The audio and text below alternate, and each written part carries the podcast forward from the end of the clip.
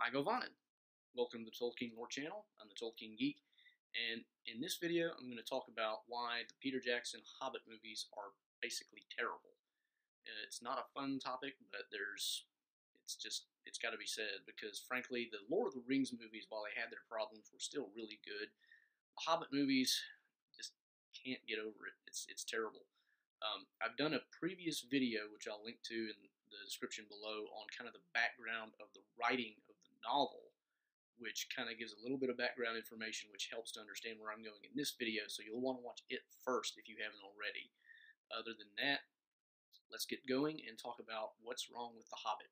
Now, I'm not going to talk about everything that's wrong with The Hobbit because that would take about the amount of time it takes to watch one of the Hobbit movies. Uh, but I'm going to talk about some of the major points and just kind of general thematic problems that happen throughout. So let's get going. So one of the things about the Hobbit movies that makes them kind of problematic is, and I mentioned this in the earlier video, is that the tone of it is simultaneously silly and serious. So Peter Jackson kind of ran with some of the more childlike elements of the story that are a little less mature, exaggerated those to an extreme, added a bunch of his own silliness, and at the same time brought in a lot of the Lord of the Rings material that you know, kind of only comes in when you read The Lord of the Rings and Gandalf kind of explains things in hindsight and brings in a bunch of really overly serious stuff. So you've got this really weird mishmash of absurd silliness and very serious material on the other hand. So a few examples of that would be um, the dwarves in the Hobbit movies are absurdly boorish. I mean, they in Rivendell, they're burping, having food fights, just being completely outlandishly bad in a lot of ways. And it's not just in Rivendell either. I mean, it, the dwarves generally, other than Balin, who is basically there for exposition, Thorin, who is melodramatically serious, and mm, Dwalin, who is just kind of there mostly. Most of the dwarves are just kind of comical and downright character. I mean, you've got several of them who are just, I mean, the one, I can't even remember which one it is. The 13 dwarves are always hard to remember, but the one who had an axe embedded in his head, that's not part of the book. And as a result, they just turn him into like a half crazy character until he gets the axe taken out and then he's fine later in the movie. I think that's only in the extended edition, but point being, I mean, these dwarves get turned into extremely character silly people who aren't at all serious, and you can't even. I mean, it's just ridiculous the the extent to which they try to insert comedy. Another specific example uh, is the Goblin uh, Goblin Town scene. The Goblin King himself is ridiculous. I mean, it's just it's hard to look at him and take the movie seriously. He's huge, bloated, fat thing that I, is is just hard to even take it, take the whole thing seriously. And then escaping from the goblins, you've got all these action sequences that are just over the top, and then you get the you know just death-defying stunts and all these other things that go on, and it's just action-packed and mostly silly. On the other hand, you get things that are serious, like Gandalf meeting with the White Council. You get Gandalf going off and finding the, the grave of the Witch King which, by the way, isn't even right. There wouldn't have been a grave because everybody knew the Witch King had been around for centuries. Anyway, that's a whole different topic.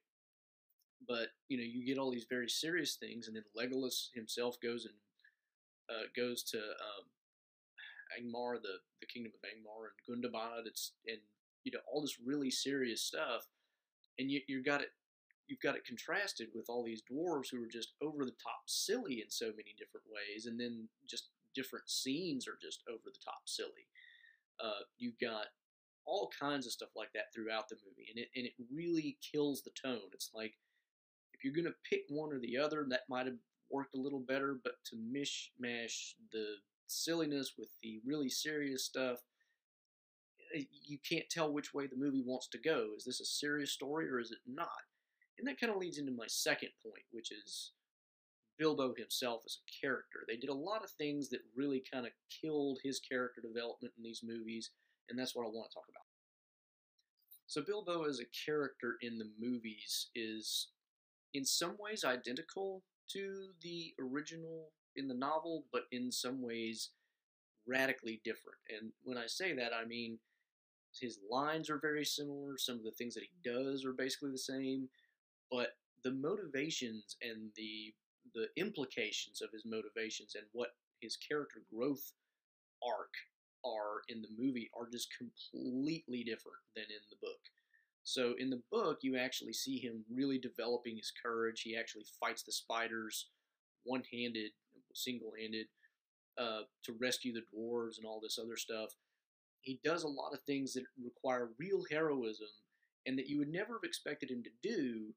But in the movie, it always gets kind of chalked up to, well, he's just trying to get the ring, or well, it's just kind of out of necessity, or I mean, there's there's really only one scene I can think of in the entire movie where they kind of really give him a, a true heroic moment that makes sense, and that's in the first one where he kind of uh, goes to help Thorin fight Bolg or Azog, whichever one it was.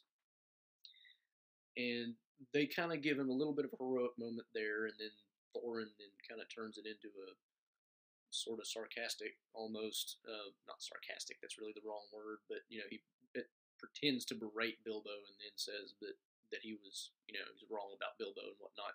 It's the only really touching moment in the entire trilogy of movies, and it's terrible because there's a lot of stuff in the books where Bilbo really starts to shine through, become a better character and whatnot, and they kill most of that in the movie by turning everything into something extreme. And and the worst example I think is the spiders because in the episode involving the spiders, Bilbo actually does find out, you know, oh my gosh, the dwarves are all captured. I'm gonna have to save them. He puts on the ring. He starts making havoc among the spiders, leads them away from the dwarves, comes back, rescues the dwarves who are too weak to fight. They've been stung, by the way. Um, and that's the other thing too. I mean, just as a general note, the in the movies, the dwarves are always armed and they're always killing things. In the book, they're not warriors per se. They're not carrying around weapons all the time. They are mostly running from danger. Sidetrack. Anyway, back to the spider issue. In the movie, they turn the whole thing into uh, he kind of avoids the spiders, gets the dwarves loose. The dwarves kill most of the spiders, and he only kills a spider because it gets between him and the ring. And his overpowering desire to get the ring, which is way too heavy at this point. Again, that's another thing that they kind of inserted from Lord of the Rings, which even in the Lord of the Rings movies, that's overdone compared to the book. They turn that into, you know, his his fighting the spiders is really only geared towards making sure he can get his ring back, and it's just it, it does too many things at once. For one, it kills the the the hero moment that Bilbo is supposed to have right here, and turns it into he's just enraged with the passion of trying to get the ring back it also turns the ring into something that just has instantly corrupted him beyond all realm of possibility, even compared to what Tolkien would have wrote in the novels. In the novel and in the movies, you know, whenever Bilbo finally gives up the ring, he does it voluntarily. You don't get the idea watching the scene in The Hobbit where he kills the spider that he could possibly have ever done that. And the way it's done, it just it's over the top, but it's part of again Peter Jackson's. I've mentioned this in a previous video somewhere, but Peter Jackson has this idea that the ring just instantly corrupts everybody, even though it doesn't really make sense because it doesn't. So I mean, it, it just turns too many things on its head in just this one scene, and that's why it's kind of the example I like to use.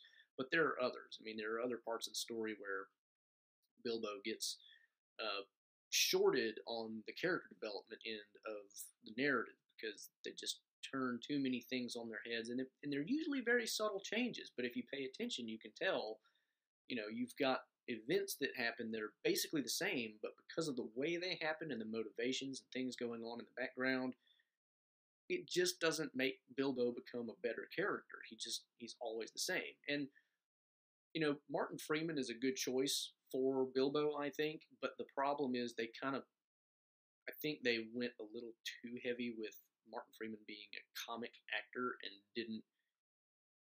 It's not that they made him be an overly comic character in the movie, but they didn't. It's like they couldn't bring themselves to be serious with his character either. I mean, he's always kind of half serious at, at all points throughout the movie. Uh, other than again like one or two exceptions. But I mean, for the most part, it's just they're always kind of like balancing this. I don't know. It's kind of like the last point where they have the extreme silliness and the extreme seriousness. It's kind of the same thing with Bilbo. He's never quite sure whether he's you know developing as a character in one direction or if he's just staying as a hobbit or what he's doing. So that's kind of my second point. Now let me make a couple more wrap up points and finish up. So there's a lot of other things I could talk about, but uh, just a few kind of other random miscellaneous topics I want to hit are Legolas and Tauriel, especially Tauriel and uh, Fili, or is it Kili? I was getting confused. Um, none of that needed to be in there. Any of it. None of it. I mean, you could have thrown Legolas in there as a cameo and made him some part of the, the whole Woodland Realm scene or whatever, and that would have been fine. But to make him into a major character in the story and then to add in a love interest who then becomes a love triangle. Yeah, this is The Hobbit. This is about a guy who gets taken with a bunch of dwarves and learns that having adventures is not all bad and actually becomes a courageous, decent guy. And, you know, comes out better for it in the end. We don't need the love interest. We certainly don't need to throw in Legolas. A lot of this stuff is just kind of throwback to Lord of the Rings trying to capitalize on nostalgia, it's not even really nostalgia because Lord of the Rings isn't that old, but it's it's capitalizing on the fact that hey, look, you already know this, and that's another thing too. There's the other another problem that I have with the movie is there's so many Lord of the Rings references. Like, yes, we know this is the same story as in Lord of the Rings. It's the same Bilbo. We know that. We get it. So I mean, you get again, you get Legolas, you get Legolas's father Thranduil telling him that he needs to meet Strider and discover who his name is for himself. You get you get Athelas, Kingsfoil, because one of the dwarves is apparently a really good healer and realizes that this is a thing, which doesn't make any sense. Only the Numenoreans and the elves probably would have realized that that was a thing. Also, why did Kili or Fili, again, can't remember which, get wounded in the first place? Again, that's just another plot element gets thrown in there for no good reason. Um, but again, that's a sidetrack. There's just so many Lord of the Rings references in there that, but at the end of the day, you're just thinking, which movie am I watching here? Am I watching The Lord of the Rings or am I watching Lord of the Rings Part 2 prequel? I mean, it's like they turn The Hobbit into a prequel instead of being its own story like it was meant to be because they keep referring to things in Lord of the Rings. Again, some of that would have been fine in very brief references, but they overdo it way too much. Another problem that I have with the movie, uh, the movies, is just the they change a lot of scenes in subtle ways that that kind of ruin the point. And, and just again to pick one example, uh, when they go to Beorn's house after escaping from the goblins and whatnot, in the movie it ends up. Well, actually, let me tell the book version first because it's it's it's better that way. Um, in the book, they arrive Gandalf says, We're going to go in, I'm going to go in with Bilbo, and when I whistle, you know, some of you come in, some more of you come in, I'll keep giving the signal or whatever. The idea being that Beorn is not a huge fan of having company, he's not a huge, a huge fan of dwarves either. So in the book, it actually kind of goes according to plan. He goes with Bilbo, and they didn't stay in Beorn's house overnight to begin with, so I mean, there's that. But anyway, he goes up there. Beorn is kind of not super happy about visitors, but Gandalf starts his story, and he does it in a really smart way where he talks about the different things that go on in, that they've been escaping from and whatnot. And as he he manages to sneak in references to the fact that they have more people in their company, and that gets Beorn to ask the question, "Wait a minute, there's only two of you. Where?" And he keeps doing this in a way that gets Beorn interested and asking the questions as opposed to forcing it. In the movie, they turn this into he goes out there with Bilbo, and then the dwarves keep mistaking his his little movements or whatever for signals, which he didn't explain what the signal was going to be in the first place, and it makes Gandalf look inept. It makes the dwarves look stupid because well, they look stupid throughout the movie anyway, so why not keep doing it? And you know, it just they ru- it ruins the scene because it's the scene is really meant to portray the fact that Gandalf is the brains of the operation more or less, and the fact that he's it, it does add a little bit of humor, but in the movie, they just turn the humor into almost slapstick. I mean, it's just crude, very, you know, it's it's it's silly, stupid, as opposed to funny.